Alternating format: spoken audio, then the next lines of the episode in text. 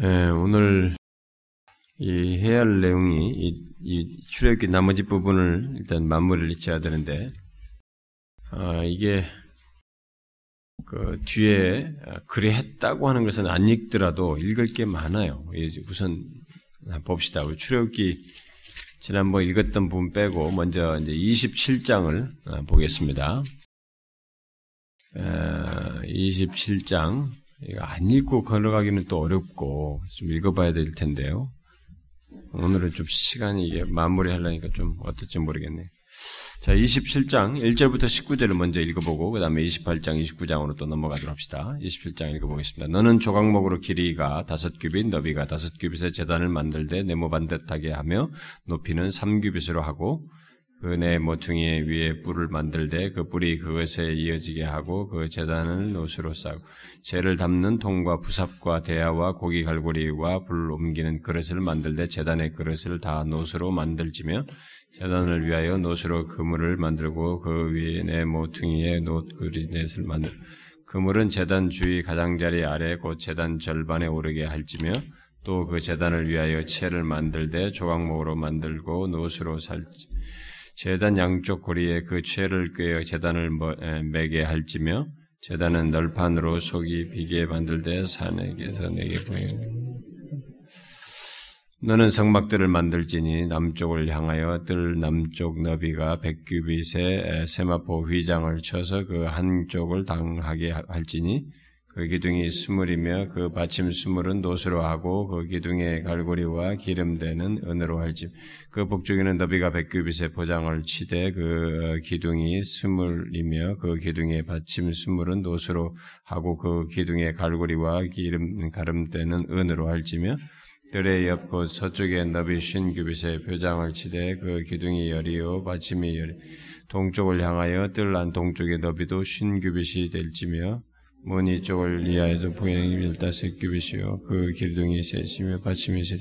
문 저쪽을 위하여도 포장이 열다섯 규빗이며 그 기둥이 셋이요 받침이 셋이며 결문을 위하여는 청색, 자색, 홍색 실과 가늘게 꼰배 실로 순 스무 규빗의 휘장이 있게 할지니 그 기둥 넷이요 받침이 넷이 뜰 주위 모든 기둥의 가름대와 갈고리는 은이요 그 받침은 노시며 별의 길이는 백규빗이요 너비는 신규빗이요 세마포 위장의 너비는 그 받침은 노시며 성막에서 뜨는 음, 쓰는 모든 기구와 그 말뚝과 뜰의 포장 말뚝을 다 노수로 할지니라. 자 28장으로 넘어갑시다. 1절 음, 읽으세요 여러분 시작. 너는 이스라엘 자손 중 내 형 아론과 그의 아들들 곧 아론과 아론의 아들들과 나답과 아비우 엘라살과 이다마를 그와 함께 내게로 나오게 하여 나는 섬기는 제사장 직분을 행하게 하되 내 형 아론을 위하여 거룩한 옷을 지어 영화롭고 아름답게 할지니 너는 무릇 열심히 있는 자 모든 자 내가 지혜로운 영을 세운 자들에게 말하여 아론의 옷을 지어 그를 거룩하게 하여 내게 제사장 직분을 행하게 하라. 그들이 지을 옷은 이러하니 곧 흉패와 에봇과 겉옷과 반포 속옷과 관과 띠라. 그들이 내 형 아론과 그 아들들을 위하여 거룩한 옷을 지어 아론이 내게 제사장 직분을 행하게 하라.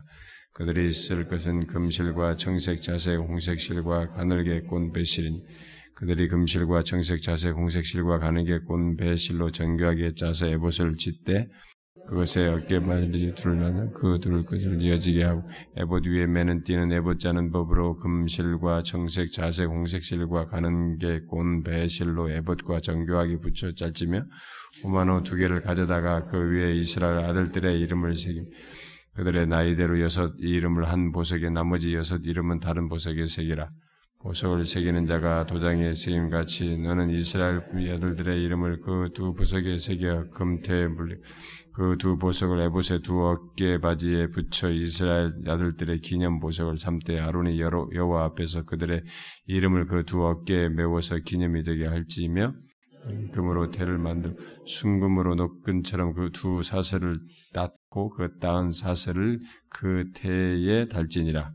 너는 판결 흉배를 애봇자는 방으로 금실과 정색 자색 홍색실과 가늘게 꼰 배실로 정교하게 길이와 너비가 한 뼘씩 두 겹으로 네모 반듯하게 하고 그것으로 네 줄로 화석을 물리되 첫 줄은 홍보사하고 황옥 쪽쪽 둘째 줄은 성류성 남보사하고 홍만호요 셋째 줄은 뭐 자수정이 넷째 줄은 녹보석 호마노 벽옥으로 다 금태에 물릴지니 이 보석들은 이스라엘 아들들의 이름대로 열둘이라. 보석마다 열두 지파에 한 이름씩 도장을 새기는 법으로 새기 순금으로 녹근처럼 따은, 따은 사슬을 흉패 위에 붙이고 또 금고리 둘을 만들어 흉패 위 곧 흉패 두 끝에 그 두 고를 달고 따은 두 금 사슬로 흉패 두 끝 두 고리에 꿰어 매고 두 따은 사슬의 다른 두 끝을 에봇 앞 두 어깨 바지에 금대 매고 또 금고리 둘을 만들어 흉패 아래 양쪽과 안쪽 곳,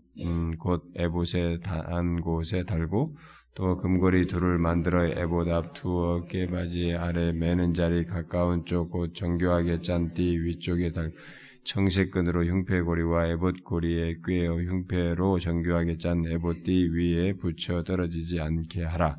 아론이 성소에 들어갈 때에는 이스라엘 아들들의 이름을 기록한 이 반결 흉패를 가슴에 붙여 여호와 앞에 영원한 기름을 쓰는 삼을 것입니다. 너는 우림과 둠밈을 반결 흉패 안에 넣어 아론이 여호와 앞에 들어갈 때 그의 가슴에 붙이게 하라. 아론은 여호와 앞에서 이스라엘 자손의 흉패를 항상 그의 가슴에 붙일지니라. 너는 에봇 받침 겉옷을 전부 정색으로 하되 두 어깨 사이에 머리 들어갈 구멍을 내고 그 주위에 갑옷 깃같이 깃을 짜서 찢어지지 않게 하고 그 옷 가장자리로 돌아가며 정색 자색 홍색 실로 석류를 수놓고 금방울을 간격을 두어 달 그 옷 가장자리로 돌아가며 한 금방울 한 석류 한 금방울 한 석류가 있게 하라. 아론이 있고 여호와를 섬기러 성소에 들어갈 때와 성소에서 나올 때 그 소리가 들릴 것이라. 그리하면 그가 죽지 아니하리라. 너는 또 어, 순금으로 패를 만들어 도장을 새기는 법으로 그 위에 새기되 여호와께 성결이라 하고 그 배를 청색끈으로 관 위에 매되 곧 관 전면에 있게 이 배를 아론의 이마에 두어 그가 이스라엘 자손이 거룩하게 드리는 성물과 관련된 죄책을 담당하게 하라. 그 배가 아론의 이마에 늘 있으므로 그 성물을 여호와께서 받으시게 되리라. 음, 실로 관을 만들고 띠를 순우와 만들지. 너는 아론의 아들들을 위하여 속옷을 만들며 그들을 위하여 띠를 만들며 그들을 위하여 관을 만들어 영화롭고 아름답게 하되 너는 그것들로 내 형 아론과 그와 함께한 그의 아들들에게 입히고 그들에게 기름을 부어 위임하고 거룩하게 하여 그들이 제사장 직분을 내게 행하게 할지며 또 그들을 위하여 배로 속바지를 만들어 허리에서부터 두 넓적다리까지 이르게 하여 하체를 가리게 하라. 아론과 그의 아들들이 회막에 들어갈 때나 제단에 가까이 하여 거룩한 곳에 섬길 때 그것들을 입어야 죄를 짊어진 채 죽지 아니하리니 그와 그의 후손이 영영히 지킬 규례니라. 네가 그들에게 나를 섬길 제상 직분을 위임하여 그들을 거룩하게 할 일은 이러하니 곧 어린 수소 하나와 흠없는 순양 둘을 택하고 무교병과 기름 섞인 무교 과자와 기름 바른 무교 전병과 고운 그러나 여러분 이건 이 37절까지가 이게 이제 제사장 직분 위임에 대한 거예요. 요건 요건 좀 시간이 없으니까 집에 가서 좀 읽어보세요. 요 위임에 대한 건데 이건 제가 간단히 언급은 할 겁니다. 음? 언급을 하는데 그 내용을 하고 자 먼저 30장 1절부터 10절 그 다음에 17절부터 21절 이렇게 연결해서 읽어봅시다. 너는 분양할 재단을 만들지니 곧 조각목으로 만들되 길이가 한 규빗, 너비가 한 규빗으로 네모가 반듯하게 하고 높이는 두 규빗으로 하며 그 뿔을 그것과 이어지게 하고 재단 상면과 전후 좌우면과 뿔을 순금으로 싸고 주위에 금태를 둘을 찌며 금태 양을 만들 때곧그 양쪽에 만들지 이는 재단을 매는 채를 꿰을 곳이며 그 채를 어, 조각목으로 만들고 금으로 싸고 그 재단을 증거계 위 속죄소 맞은편 곧 증거계 앞에 있는 휘장 밖에 두라.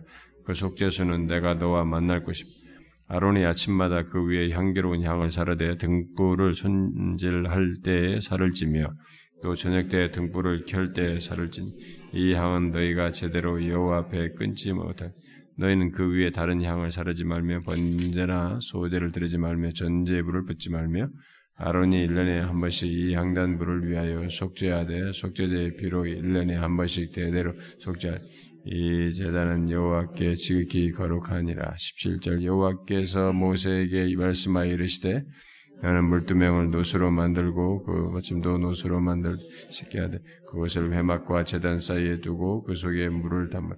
아론과 그의 아들들이 그 두 명에서 수족을 씻되 그들이 예언을 들어갈 때에 물로 씻어 죽기를 면할 것이.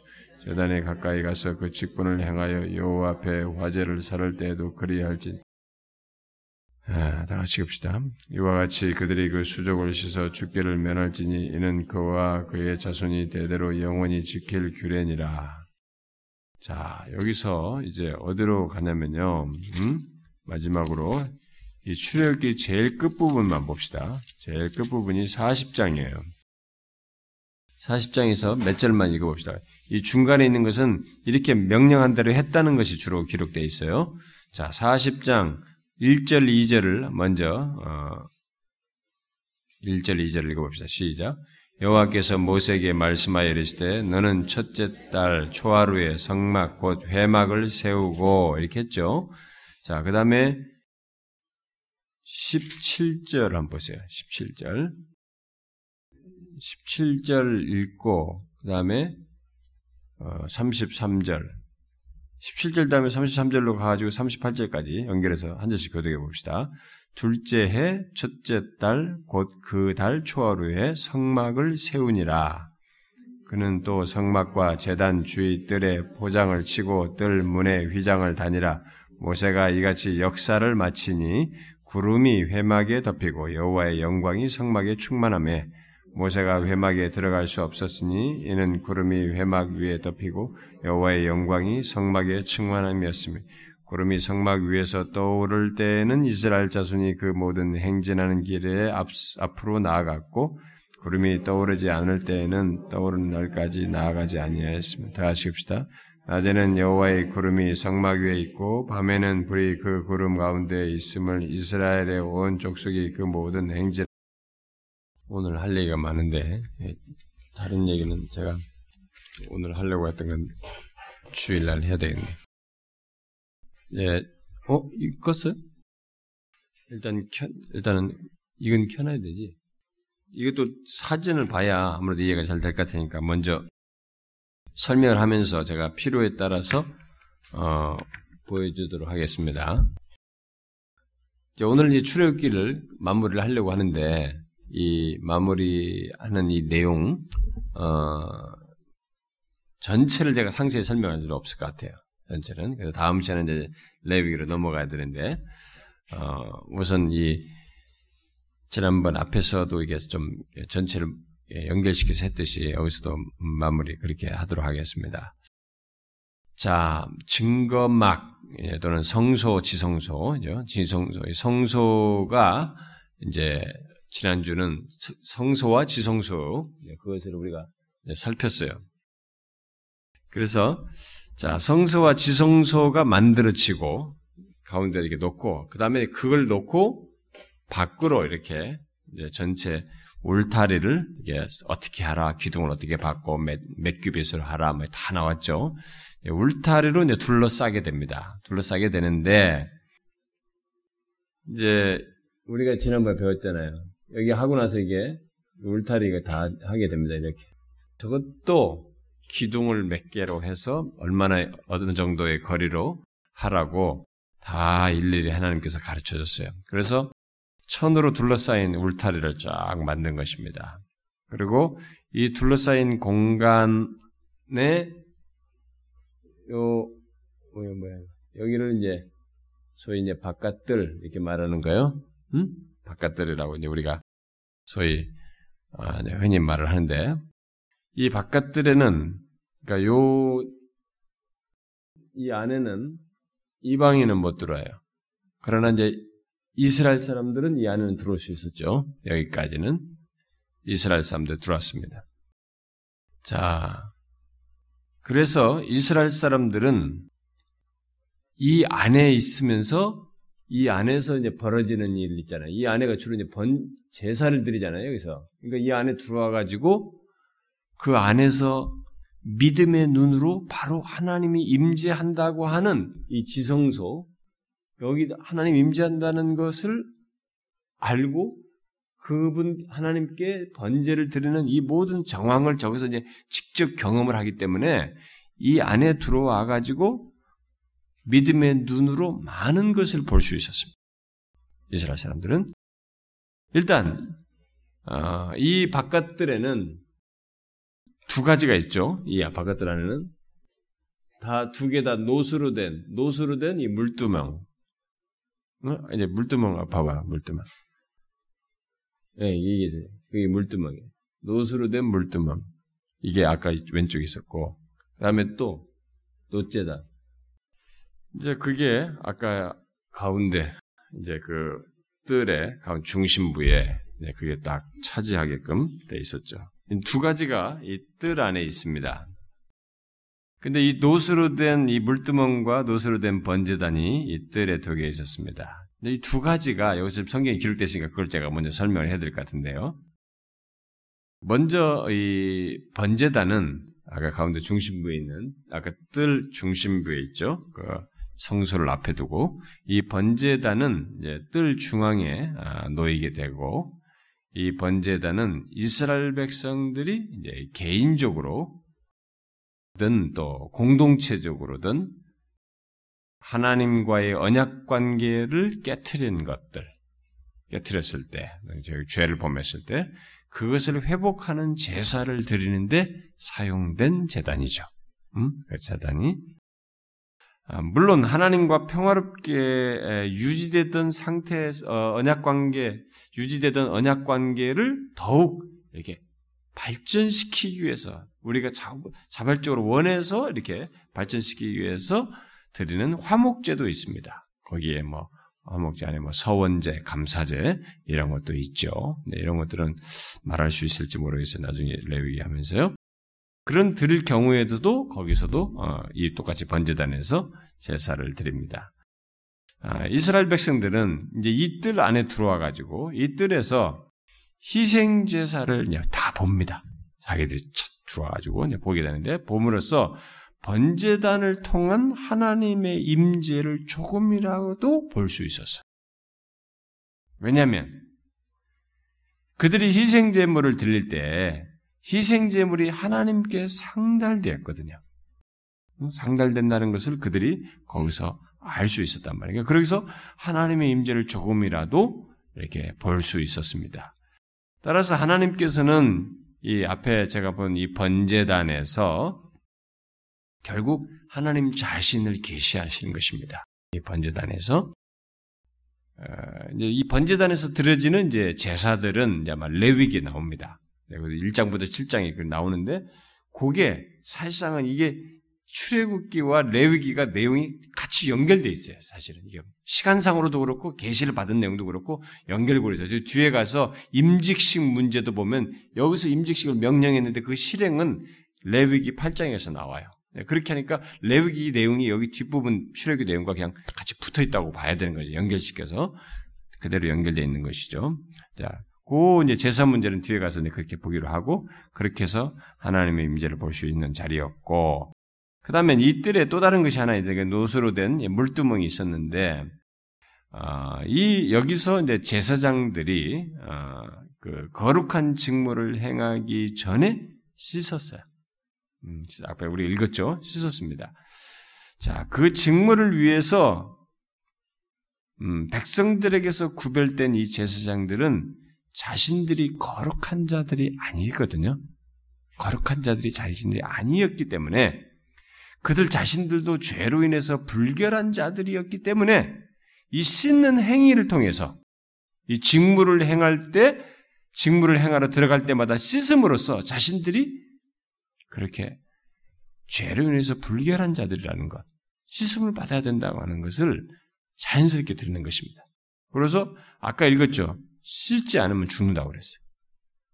그렇게 하나님 앞에 나오는 데 있어서 이만큼 하나님 앞에 들어가는데도요, 이 죄가 하나님 앞에서는 절대적인 장애물이에요.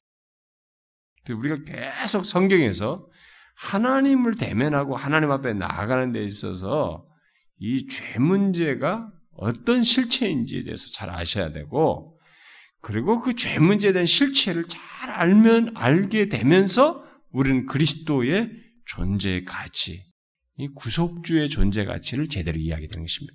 이 죄에 대한 실체를 정확히 알지 못하면 구속주, 그분을 통해서 있게 되는 구속과 은혜를 우리가 충분히 알지 못해요.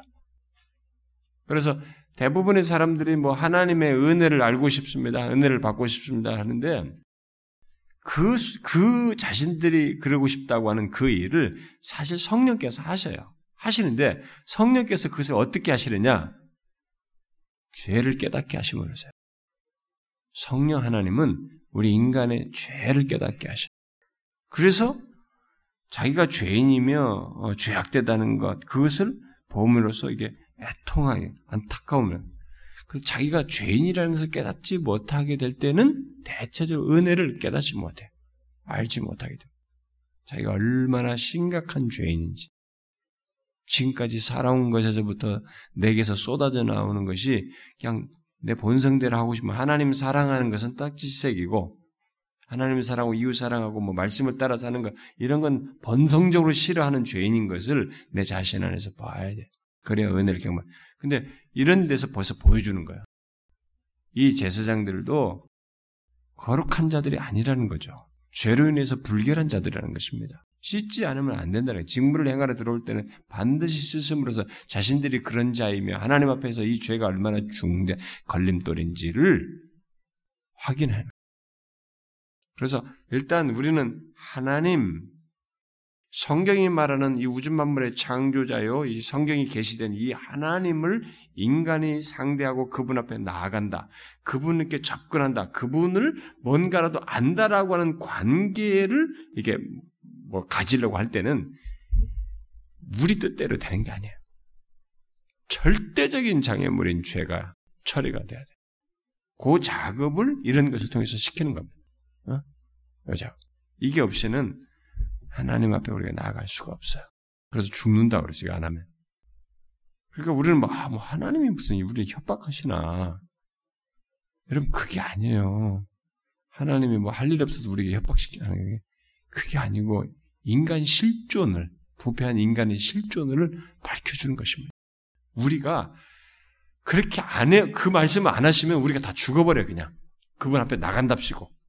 그분이 허락된 자리에서 다 죽어버리기 때문에 우리를 살리기 위해서 말씀하는 거예요. 뭐 하나님이 겁주고 자실 것도 없어. 그냥 누구든지 그분 앞에서는 인간 존재가 상대로 다가갈 수가 없고 모든 사람이 죄를 범하시면 하나님께 이를 수가 없는 거예요. 이를 수도 없고 그 허락되는 자리에서도 그렇게 덤벙대다가 다 죽어버리기 때문에 하나님께서 방지해 주는 것입니다.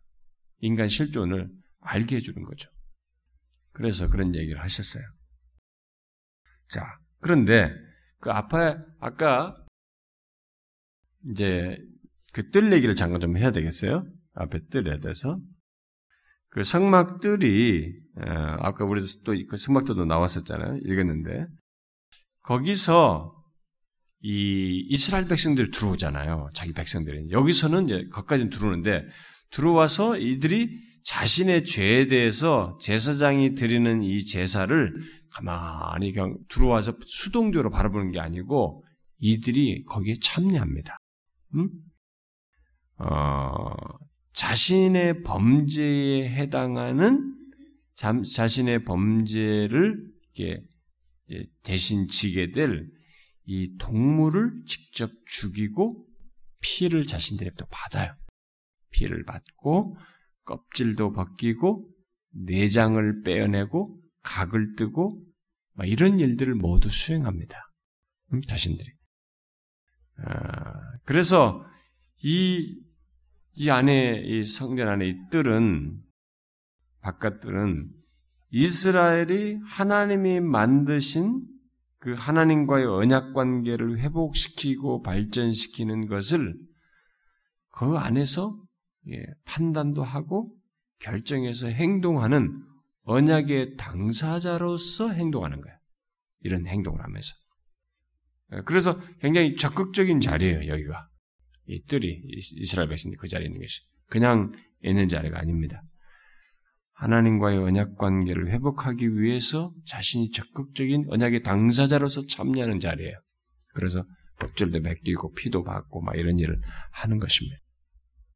근데 뭐 어디 보면은 그런 그림도 있는데 여기서 이제 그렇게 음, 그것만 알고 어. 그래서 이 뜰이 여기 와서 하나님의 그런 하나님을 향한 행동들, 하나님의 임재를 음, 조금이라도 볼 수 있는 그런 자리였죠. 자, 그 다음에 이제 28장 그 29장 얘기를 좀 해야 되겠는데요. 이 성막에 이제 거기 성막에서 일을 수행하는 사람 또는 성막의 관리자로서의 제사장의 이 복장과 뭐 그들의 임직에 대해서 간단하게만 얘기를 하도록 하겠습니다.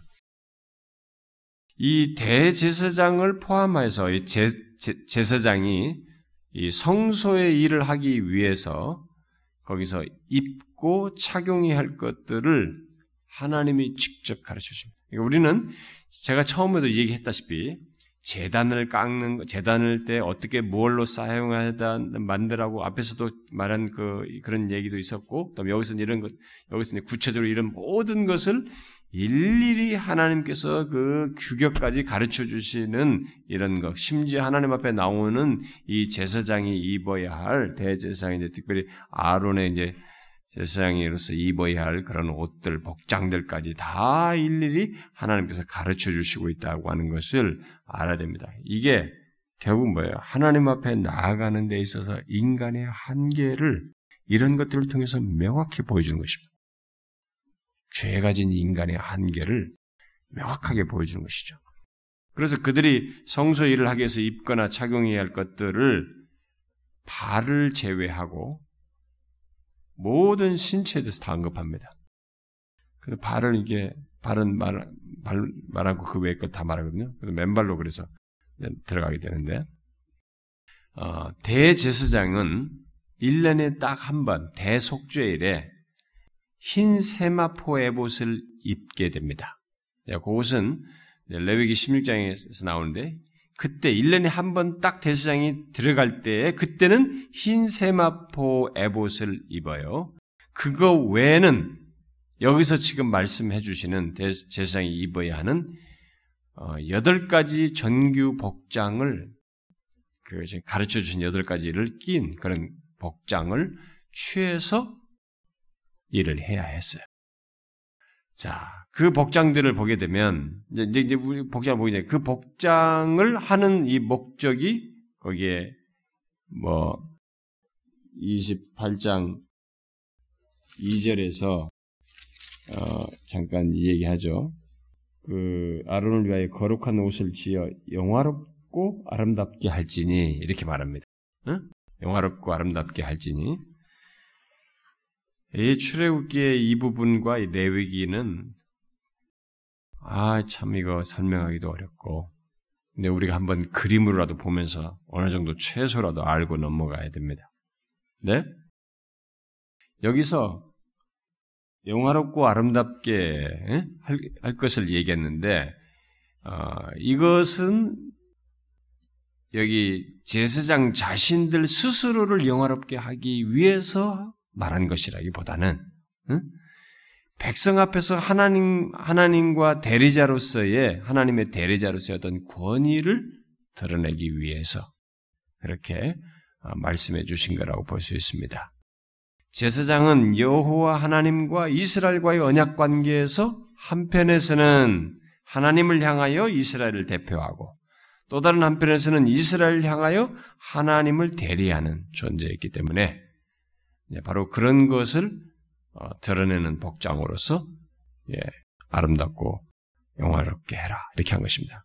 근데 우리들은 이제 뭐 그런 게 뭐가 필요 있느냐 뭐 이렇게 그냥 대충 뭐 산뜻하게 하고 하면 되지 이렇게 말할 수 있을지 모르지만 이런 것은 하나님께서 일일이 그렇게 가르쳤어요. 그런 것을 구별해서 어, 일종의 권위를 드러내도록 하기 위해서 그렇게 해주시 직접 말씀하신 것입니다.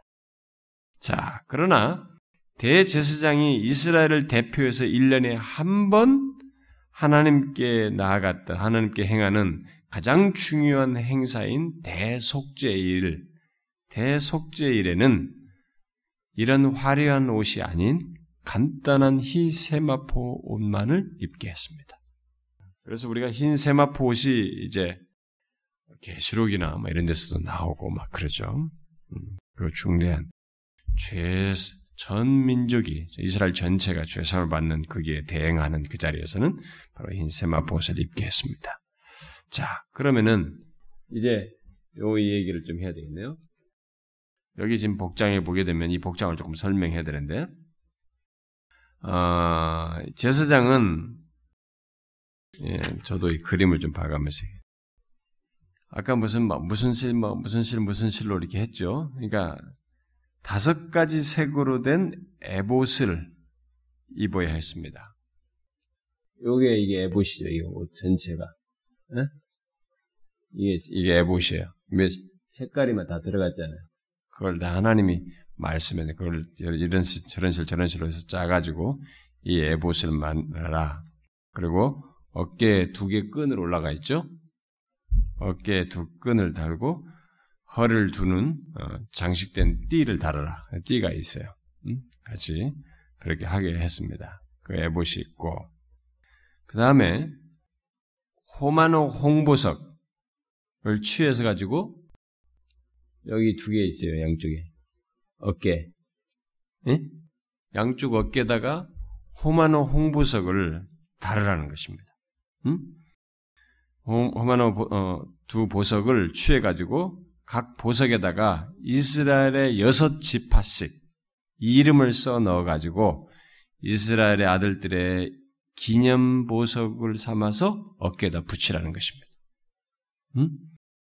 자, 이것은 대제사장이 여호와 하나님의 언약적 당사자인 이스라엘 열두 지파를 대표한다는 것을 드러내는 것이죠.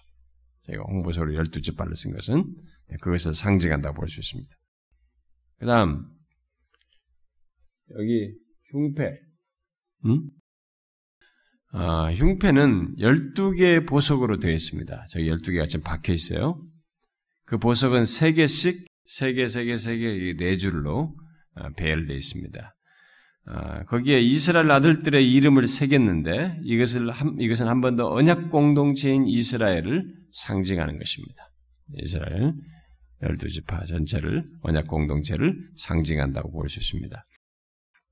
그런데 이 흉패가 이 그림상으로는 이게 딱 붙어 있는 것처럼 단면으로 되어 있는 것처럼 같지만은 성경을 잘 읽어보면 여기 이 속에 우림과 둠밈을 넣어두게 돼 있어요.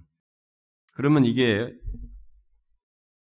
거기에 성경이 뭘로 정확하게 뭐라고 28장 그 16절에 보면 길이와 너비가 한 뼘씩 두 겹으로 하라고 그랬어요.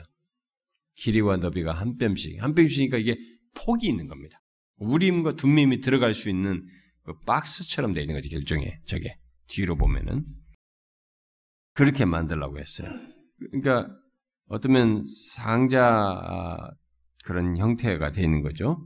그런데 우림과 둠밈은 우리가 막 굉장히 신비스럽게 생각을 합니다만 우림과 둠밈은 인간의 능력으로 하나님의 뜻을 명확히 결정할 수 없을 때 결정할 수 있도록 돕는 수단으로 예, 말씀하셨어요. 그래서 우림과 둠밈을 통해서 어떤 증거를 하나님께서 나타내시는 그래서 우림과 둠밈의 어떤 이런 하나님의 그 반응, 하나님의 뜻을 저런 식으로 알고자 하는 그런 것을 저기 어떤 식으로 나타났는지 우리는 정확히 알지 못하지만은 저런 것을 이미테이션 한 것이 독일 경건주의자들 그리고 존 웨슬리, 웨슬리도 진젠도르프 그 경건주의자들의 영향을 많이 받았기 때문에 아주 주사위를 던지는 방법을 썼던 거예요. 제가 작년 수련회 때 그 얘기했죠. 하나님의 인도하심 얘기하면서 경건주의자들이 성경을 펴고 손가락 펴가지고 읽었던 거, 응? 이게 하나님 뜻이 쭉 펴놓고 열어보고 딱 짚고 말이죠. 그렇게 했던 이들이 우림과 둠밈을 그런 식으로 적용했어요. 그렇게 해서 하나님의 뜻을 알려고 했던 것입니다. 실제로 이 진, 우리가 역사적으로는 진젠도르프 백작이나 존 웨슬리가 주사위를 던져서 뭘 그 하나님 뜻을 알려고 했다는 얘기가 있어요. 그게 되는 겁니까, 그 주사위?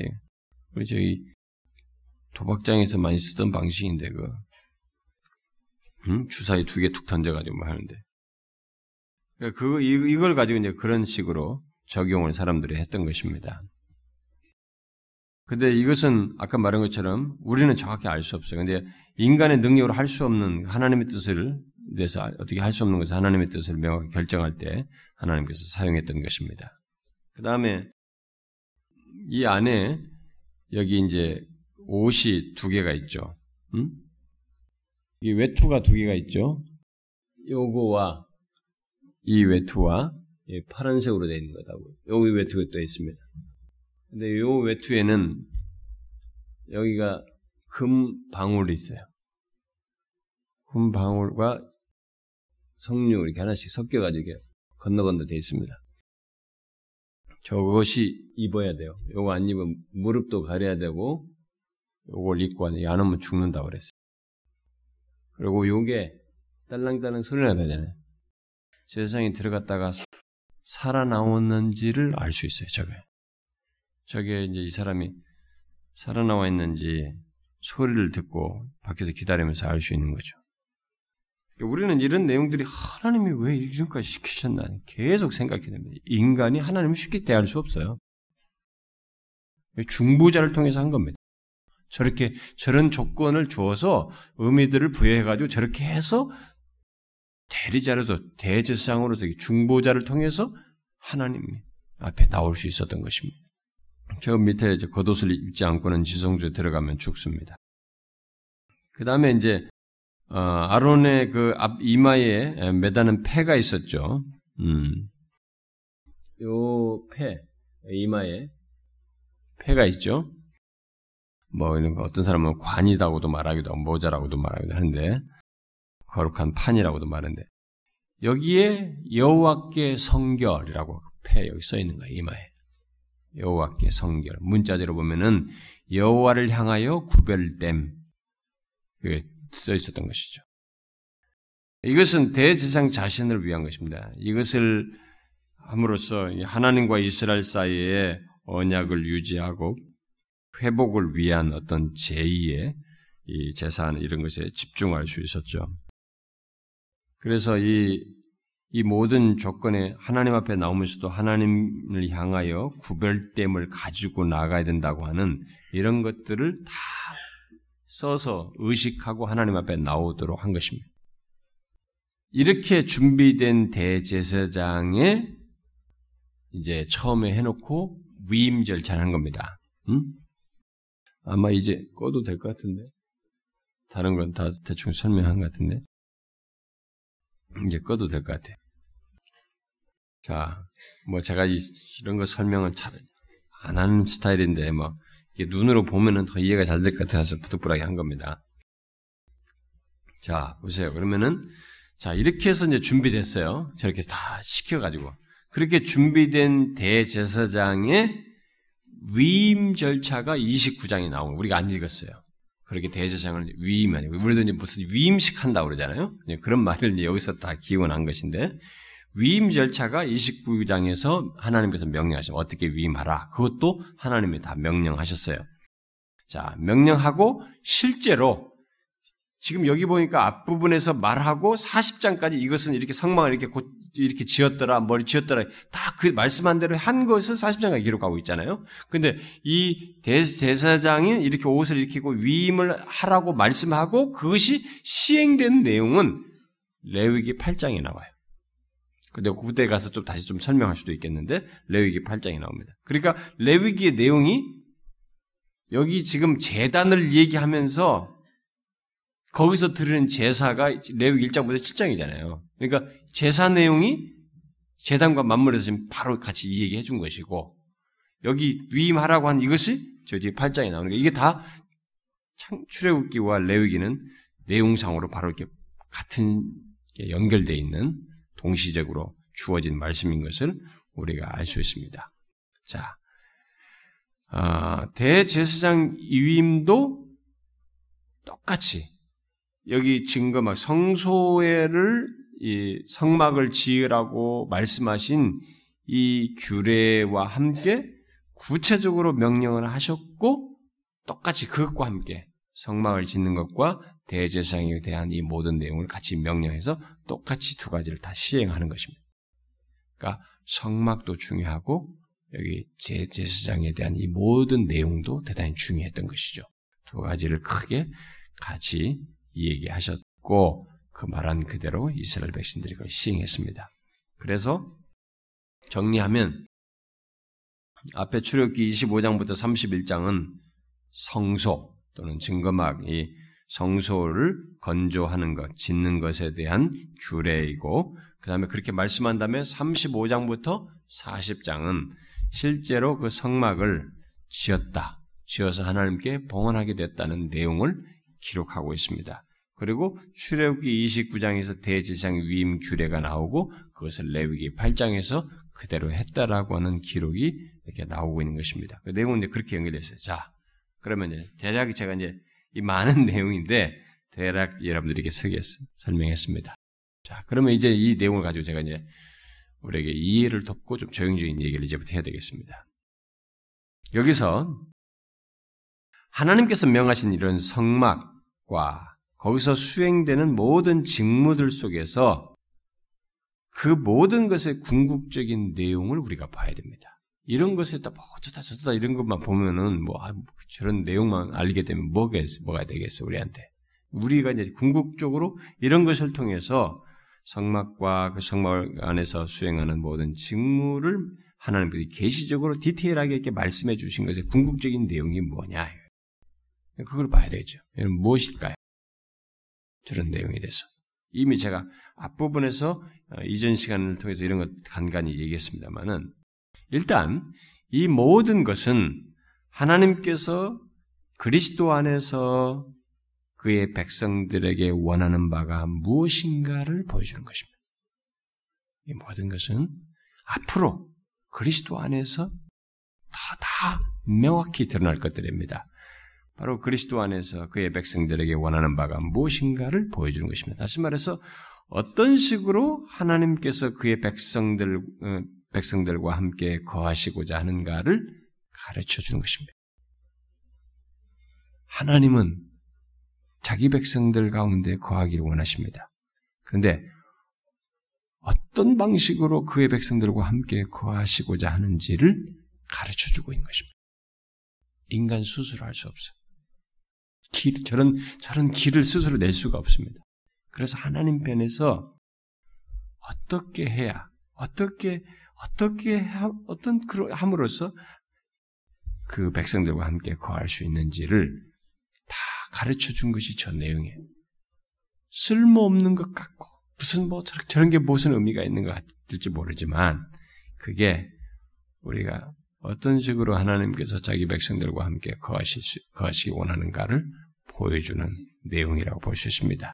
그러니까 거룩하신 하나님께서 그의 백성들과 함께 거하시기 위해서 그들의 죄를 어떻게 다루고 계시고 어떻게 그것을 이렇게 처리하시며 또 그것을 위해서 대리자로서 대제사장이 서야만 한다고 하는 사실을 보여주고 이 내용의 실체가 그리스도예요.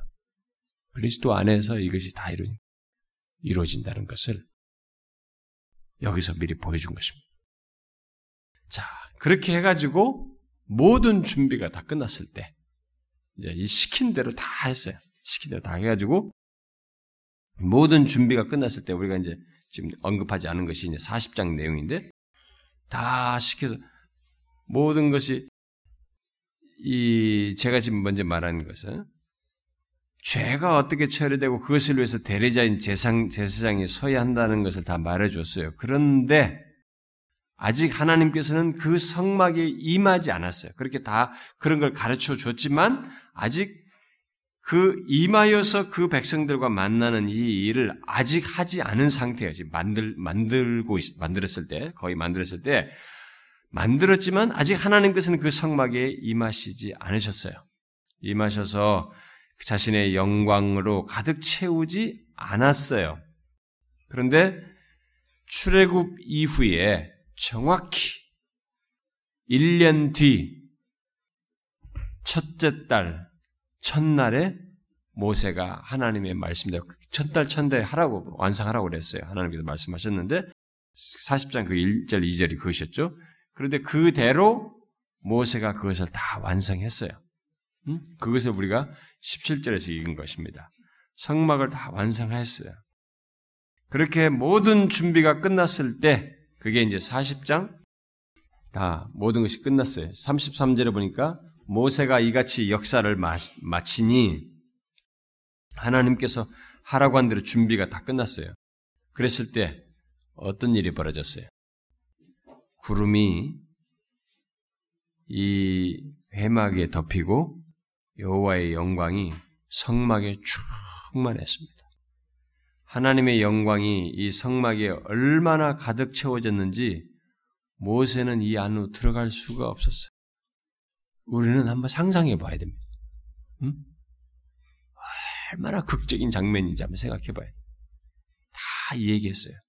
지금 이렇게 하기 위해서 다 가르쳐 준 겁니다. 시킨 거예요. 그래가지고 이들이 그렇게 준비를 다 하고 했단 말이에요. 그런데 다 만성하자 하나님께서 자신의 영광을 충만하게 드러냈는데 모세가 못 들어갔어요. 그 정도로 막 그게 도대체 어떤 장면이었을까요? 우리가 구름 가운데서 영광을 드러내셨는데 했는데 그게 어떤 장면이었을까? 도저히 볼 수 없는 그런 장면. 그 모세가 못 들어갈 정도로 아주 그냥 충만한 역사가 일어났었습니다. 이때 성막을 성막은 하나님께서 중보자를 통해서 그의 백성을 만나시는 회막, 회, 만난다이죠. 미팅 텐트로 이렇게 만드신 거죠. 미팅 텐트가 된 것입니다. 하나님을 만나는 곳이 된 것이죠. 자, 이 장면을 상상해 보십시오. 멀리 신의 산 위에 막 강림해가지고 막 두려워서 막, 아유, 그냥 막, 당신이 대신 말해주시오. 막 그랬단 말이에요. 거기 이메트. 그런데 그렇게 신의 산 위에 강림하신 것으로 보였던 바로 그 하나님께서 이제 이 아까 봤죠. 그 이 바깥들 있고 좌우 사면에 세 지파, 세 지파, 세 지파, 세 지파, 열두 지파가 텐트를 치게 돼 있었습니다. 그러니까 그 장면을 생각해 봅니다. 열두 지파가 이 회막을 중심으로 해가지고 음, 성막을 중심으로 다 가운데 있는 거예요. 세 지파씩. 그런데 여기에 주의 영광이 충만하게 임하였어요. 그 신해산 꼭대기에 있었던 그 임재를 드러냈던 그 영광을 드러냈던 그분의 모습이 이 안에 여기서 일어나게 된 것이죠. 이게 제가 지난번에 성막 얘기하면서 얘기했다시피 역사적인 순간이에요. 하나님이 여기서 계시하시는 앞으로 드러낼 중대한 계시의 역사적인 상황입니다. 이 땅을 하나님 자신의 처소로 삼으시는 것을 가시적으로 현시화한 것입니다. 사람들 가운데, 백성들 가운데 자신의 처소로 삼으시는 것을 보여주는 장면이에요. 어쨌든 이게 이루어졌으니 그의 백성들 가운데 임하여 계시는 장면이 드러났으니까 이게 얼마나 놀라운 장면입니까? 근데 우리가 지금 아, 그럼 여러분들이 이제 그동안에 지난주 어, 편지하시는 무서부조하신 하나님을 배웠기 때문에 이제 그런 것하고 연관시켜 보면 어떻게 되겠어요? 여기 지금 이렇게 임하신 이런 장면은 어떻게 이해해야 되겠어요? 이거 어떻게 이해해야 되겠어요? 여기 지금 충만하게 임하셨는데 지난번에 제가 편지하신 하나님 아니 계신 곳이 없다. 모든 우주 공간이라는 것은 이 다 하나님 자신의 현존을 아래 다 안에 있는 것들이라고 다 했는데 그런 가운데서 여기 지금 자기 자신을 하나님이 공간적 이동하는 존재도 아니고 어디 한 장소에 국한된 존재도 아닌데 무소부지 하신 분이 여기에 자신의 현주를 드러내셨어요. 여러분 이거 어떻게 이해하셔요? 제가 설명했잖아요 지난주. 지난주에 말한 것으로 설명해봐요. 응? 배운 대로 설명해봐요. 이쪽으로 공간 이동했어요? 그러니까 여기에 그 무한 광대하신 하나님 여기에 자기를 제한하셨어요 공간에? 이게 뭡니까? 아직도 안 되죠, 이게 머리가. 이 공간적으로 자꾸 이해가 돼가지고. 응? 관계 가운데 보이시는 거예요? 만약에, 지난번에 제가 얘기했던 지난 주일날, 편지하신 하나님이 어떤 지역의 어떤 대상들에게 자기를 나타내실 때는 마치 임하셨다, 강림하셨다, 이런 말을 할 때는 그게 어떤 시기라고 그랬어요. 그러니까 뭐, 여러분들이 설교 듣는다고 그래서 다 아는 게 아니라는 것을 제가 아는. 어? 뭐, 들어도, 아마 설교 들어도 몇십 퍼센트도 캐치 못할 거예요. 어, 천천히 그림만 가지고, 음, 그런가 보다 하지. 그걸 다시 책으로 만들어 가지고 또 공부를 해도, 지난번부터 사람들 다 그러대, 아, 언제 이런 얘기 했냐? 아, 우리 옛날에 다 들었잖아. 듣긴 뭘 들어. 그렇게 머리 좋고 그걸 전체를 다게 자신의 삶으로 가는 건 어떻게 하고 그렇게 하는 거 아니에요. 이렇게 몰라요 우리가.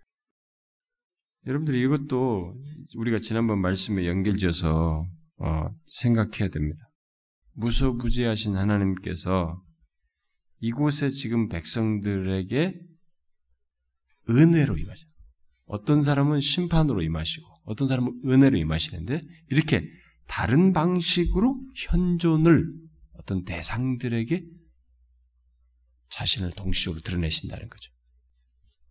동시에 어떤 지역 어떤 사람에게는 심판으로 어떤 지역에 어떤 사람에게는 은혜로 대하신 이런 현주를 드러내시는 일을 자신이 하신다는 것입니다. 그렇게 특별하게 자신을 드러내신다는 거죠. 요, 요 은혜를 임하실 때 이들에게 공간적 이동을 하지 않는 존재의 현, 현존을 이렇게 하신다는 거예요. 그러니까 그분의 실존이 이렇게 공간적인 존재가 아니라는 것을 생각하는 겁니다. 그런데 여기에 지금 이렇게 나타나시는 것이 이들을 은혜로 특별하게 대하시면서 자신을 나타내시는 것이 여기에 국한돼서 임하신 건 아니고 무한 광대하신 하나님을 우리가 그 차원에서 얘기됩니다. 그런데 이때 역사적으로 보면 여기에 자기 자신을 이렇게 특별하게 자신의 현주를 드러냄으로써 이 땅을 자신의 초소로 삼으시겠다고 하는 이미 상실됐던 것을 그 이 다시 이 회막을 통해서 드러내심으로써 계시하신 것이죠. 그러니까 역사적으로 중대하고도 놀라운 순간을 이들이 경험하고 있는 것입니다. 어디 계신지는 볼 수 없고 어, 가시화하지 않는 하나님께서 친히 자신이 그들 가운데 계신 것을 특별하게 이렇게 나타내신 거죠. 얼마나 이게 놀라운 장면이에요. 그러나 우리는 그러함에도 불구하고 이때 하나님과 그의 백성들 사이에는 아직 뭐가 있어요? 이렇게 나타내셔도 여기에서 우리에게 여기서 암시하고 있는 나타내 주는 것은 뭐예요? 아직 하나님과 그의 백성 사이에 거리가 있다는 것을 보게 됩니다. 모든 백성이 나가는 것도 아니잖아. 대제사장이 나가는 것도 1년에 한 번이잖아요. 이렇게 자격 조건을 막 하고 이렇게 막 씻고 이렇게 하고 죄 씻고 막 이렇게 해서 나가야만 하잖아요. 거리감이 있는 거죠. 자, 요 사실을 염두에 두고 예수 그리스도 이후의 우리를 생각해 봐야 되는 것입니다. 지금 우리는 어떻습니까? 우리는 그게 하나도 없습니다.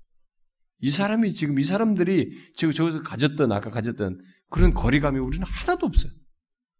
그 뭐 일일이 죄 지은 사람들마다 거기 들어와서 그렇게 하고 또 대표로 가는 사람이 또한번 어쩌다 한번 1년에 한 번 그 갈 때마다 뭐안 씻고 가면 죽고 말이지. 어, 그 복장 이런 것도 다 많이 들어가고 이런 제약 요소가 우리에게 하나도 없어요. 없죠? 그걸 히브리서 기자가 히브리서 다 얘기하는 거예요. 탁월한 대제사장이신 예수 그리스도 그를 힘입어서 담대히 나간다고 하면서 우리 얘기를 하는 거예요. 그게 너무 놀라운 얘기다는 것입니다. 그러니까 어떤 사람들은 성경을 책을 이렇게 볼 때 성경의 내용을 이렇게 마치 무슨 학교 교재 스타디 하듯이 공부하는 사람들이 있어요. 어? 거기 무슨 히브리서에 무슨 말씀이 있고 무슨 여러분 그 실체를 알아야 돼요, 여러분. 그 성경의 내용을 통해서 그, 그 지식을 통해서 그 실체를 알아야 됩니다. 그것이 우리에게 엄청난 변화가 생겼다는 것을 얘기하는 거예요, 히브리서 기자가. 우리는 이 여기서 이 사람들이 가지고 있는 가졌던 그런 것이 하나도 그런 거리감이나 제약 요소가 하나도 없습니다. 왜?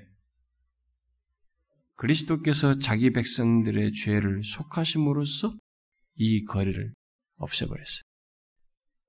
지금 씻는 것도 그렇고 복장하고 1년에 한 번 들어가는 것도 그렇고 뭐든 재산 번지단에다 막 이거 재물 드리고 뭐 각을 뜨고 이런 것도 다 뭐예요? 전부가 다 죄 때문이에요. 한 사람을 대제장 성별해서 들어가는 것도 그렇고 모두가 다 죄 때문입니다. 그걸 해결한 것이. 죄를 속하심으로써 이 거리를 다 없애버렸어요. 그래서 우리는 예수 그리스도의 이름 안에서 하나님 앞에 담대히 나갈 수 있습니다. 이게 엄청난 변화예요. 세상 변화 중에 이, 이만한 변화가 없는 거예요.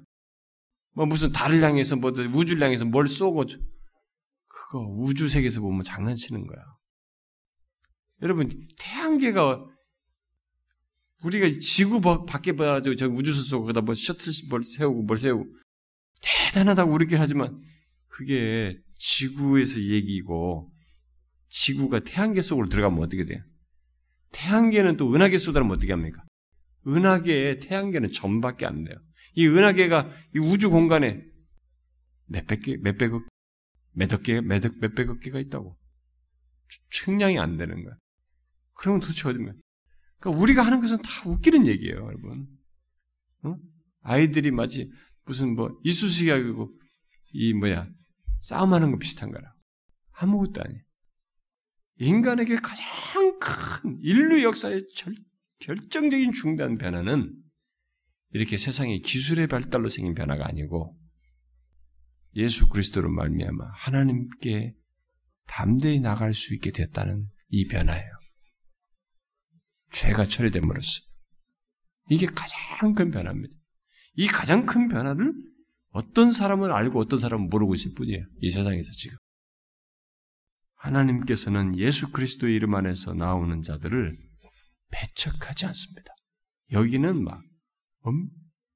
하나님 자신이 가지고 있는 성품 속에서 인간이 있는 제약 요소 때문에 자연스럽게 배척해요. 그분의 본성이. 그런데 예수 그리스도 안에서 그분의 이름으로 나오는 우리를 배척하지 않습니다.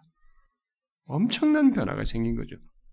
하나님께서는 그의 성령으로서 우리 가운데 심지어 우리 가운데 거하시기도 하시고 우리 개인의 개인적인 삶 가운데 우리 존재 가운데 심지어 우리의 마음을 다스리는 가운데서 우리 마음 가운데도 거하고자 하십니다. 그렇게 함으로써 우리의 마음과 삶 전체가 하나님의 처소가 되기 때문에 우리 안에 거하시길 원하시죠. 이 땅 전체를 하나님의 처소로 만드시는 일은 바로 그렇게 함으로써 되는 것입니다. 근데 그게 궁극적으로 새하늘과 새 땅에서 이루어지는 거죠. 전체가 하나님의 처소가 되는 것이죠.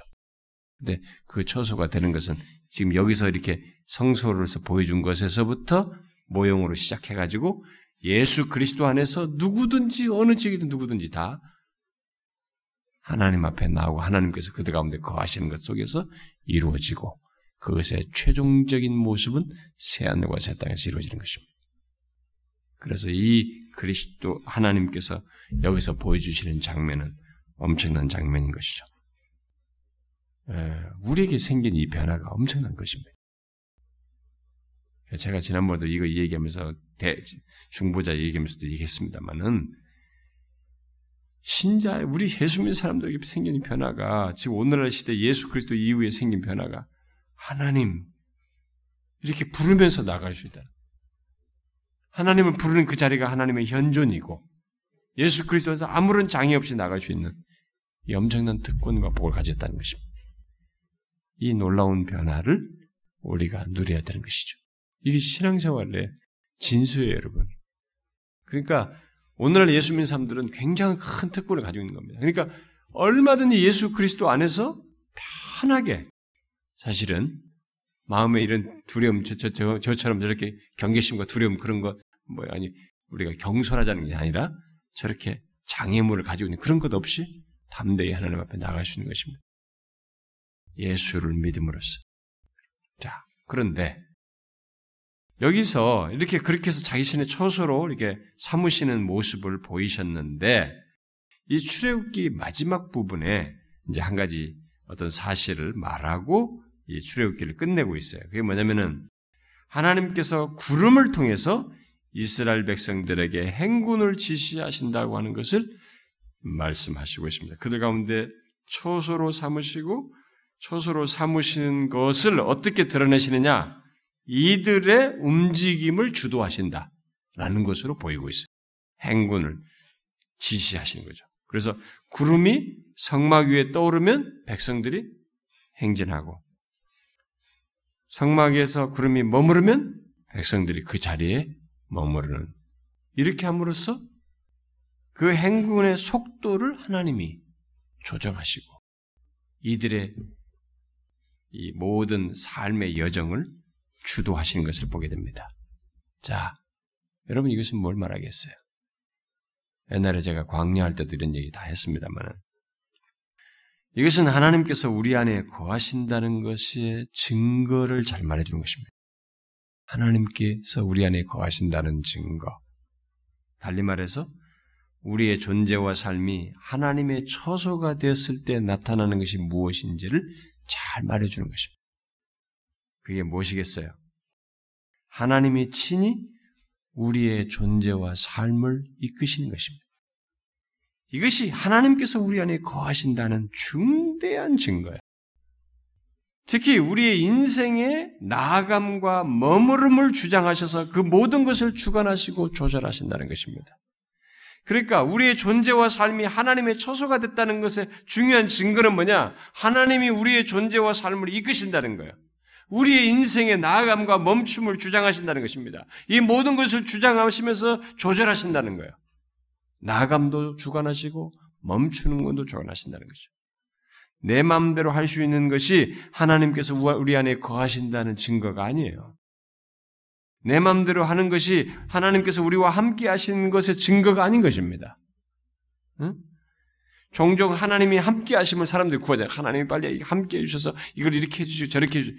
하나님이 함께 하심을 구할 때 그, 그런 간구 속에 내 원하는 것을 하게 해주시기를 바라는 차원에서 하나님이 함께 하시는 구하는 기도를 하는 사람들이 많습니다. 그게 꼭 잘못한 거예요. 그건 하나님을 오해하고 있는 것입니다. 진짜 하나님이 함께 하시면 다시 말해서 그가 정령 우리 안에 거하시면 우리의 존재와 삶은 친히 그가 인도하십니다. 그게 중요한 증거예요. 하나님이 친히 우리를 인도하신다는 것이 하나님이 우리 가운데 거하신다는 것, 우리와 함께 하신다는 것, 우리 안에 처소를 두고 계신다고 하는 것을 나타내는 증거인 것입니다. 이걸 깨달아야 됩니다. 이걸 깨달았기 때문에 모세가 앞에 중보기도 할 때, 음? 친히 가시지 않으시면 안 간다고 한 거예요. 인생의 모든 국면을 주관하시고 소위 나갈 때와 멈출 때를 조절해 주시는 것입니다. 이게 하나님께서 우리 가운데 처소로 계시기 때문에 되는 것이에요. 여러분 상상해 보세요. 지금 이 이렇게 보여주는 것이 여기서 지금 마지막으로 보여주는 이 장면이 그 백성들 가운데 처소를 두어서 그 백성들에게 주시는 최상의 것이라고 하는 것을 말해주는 것이거든요. 환경이 어떠느냐, 뭐 어떠느냐, 광야에 있느냐, 이 중요한 게 아니에요. 그분이 우리 가운데 거하시고, 그분이 출발하게 해주시고, 멈춰야 할 때를 멈추게 해주심으로써 우리의 생존과 우리의 삶의 모든 것을 주장하시고 이끄신다는 것이 이스라엘 백성들에게 있어서 최상이라고 하는 것을 출애굽기 마지막에 메시지로 딱 주고 있는 거예요. 이게 중요한 메시지인 것입니다. 그런데 잘 보시면 이게 과연 최상이냐 이거예요. 분명히 하나님은 이게 최상으로서 우리 계시를 해주고 있는데 우리들이 그렇게 생각하고 있느냐라는 거예요. 여러분들 그렇게 생각합니까? 우리가요 얼마나 욕심이 많은지 아십니까? 하나님을 막 불러서 찾으면서 하나님 막 이것도 해주시고 저것도 해주시고 막 이것도 해주고 막 고 고 고 고야 막 성공하게도 막 계속 앞으로 내 인생이 쫙 무조건 간다는 거야. 그러면 죽어요 여러분. 우리 몸이 못 감당해요. 우리 스스로 죽습니다. 뭘 아셔야지. 하나님이 우리 가운데 처소로 두시고 거하셔서 때를 따라서 멈출 때를 조정하시고 갈 때를 조정해 주는 것이 나의 존재와 삶의 최상이에요. 우리는 모르잖아, 미래를. 그분은 아시고 한단 말이에요. 어떤 사람이요, 진짜 막 이거 했어요. 그러면 또 이거 했어요. 막 가. 그런데 자기 몸이 이미 맛이 갔어. 죽어야 해. 무슨 의미가 있어요? 그게 무슨 의미가 있냐 이거예요. 아닌 것입니다. 하나님은 각 사람에게 있어서 그 안에 거하는 자들에게 갈 것과 멈춤을 주장하십니다. 그게 최상이에요, 여러분. 우리는 이 하나님의 주도하심, 이 주권을 믿어야 됩니다. 예? 신자에게서 이게 최상이라는 걸 아셔야 됩니다. 아, 왜 이렇습니까?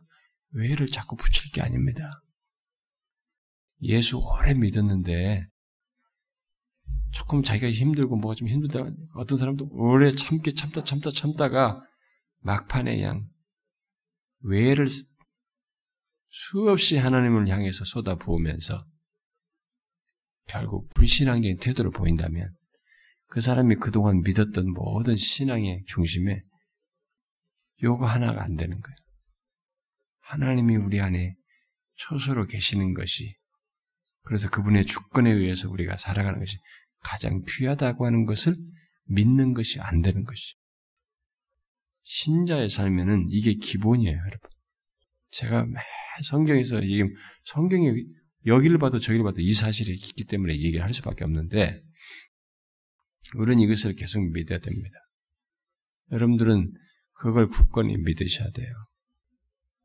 우리 안고 일어섬도 그렇지만은 그래서 나아가는 것만 구할 것이 아니에요. 내 원하는 거 이거 해주시고 저거 해주고 뭐내 뭐 원하는 것만 막 무조건 앞으로 고고고 나가는 것만 구할 것이 아닙니다.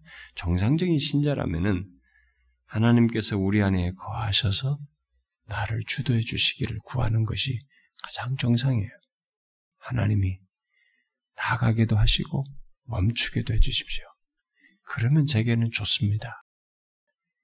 그것은 저로 하여금 하나님께서 쉬라고도 하시고 여기서 누리라고도 하시고 또 기회를 주시는 것이고 이런 줄 압니다. 하나님 주께서 이렇게 하시는 것을 알고 저는 주님 안에서 주의 주권을 믿고 나가기 원합니다. 이런 신앙의 태도가 중요한 것이죠. 앞으로 여러분들이 신앙생활 하면서 이 출애굽기 마지막 그 성소 얘기를 그렇게 거창하게 얘기하시고 계시를 25장부터 여기까지 했잖아요. 잠깐 두세 장 타락한 얘기 빼고 뭐 25장부터 40장까지 쫙 했잖아요. 이거 하고 나서 결론 이거예요. 하나님, 이거 내가 원한다. 내가 너희들 가운데 거하는 거는 거해서 너희들을 데려가고 내가 알아서 멈추게 하고 또 나아가게 하고 그래서 내가 너희들에게 가장 데려가고자 하는 대로 데려가고자 하는 것. 그게 내가 원하는 것이다. 그렇게 해서 가나안 데려가려고 했어요. 근데 중간에 민숙이 가지고 이 하나님 싫다 나 우리 이집트 가자고 난리친 거야. 이걸 부정한 겁니다. 여러분 제가 이 얘기 하니까 아 목사님 참 무슨 말인지 알겠어요. 참 많이 듣는 얘기입니다. 제가 하여튼 열심히 노력해 볼게요. 여러분 그러면 안 돼. 이게 안 되면요.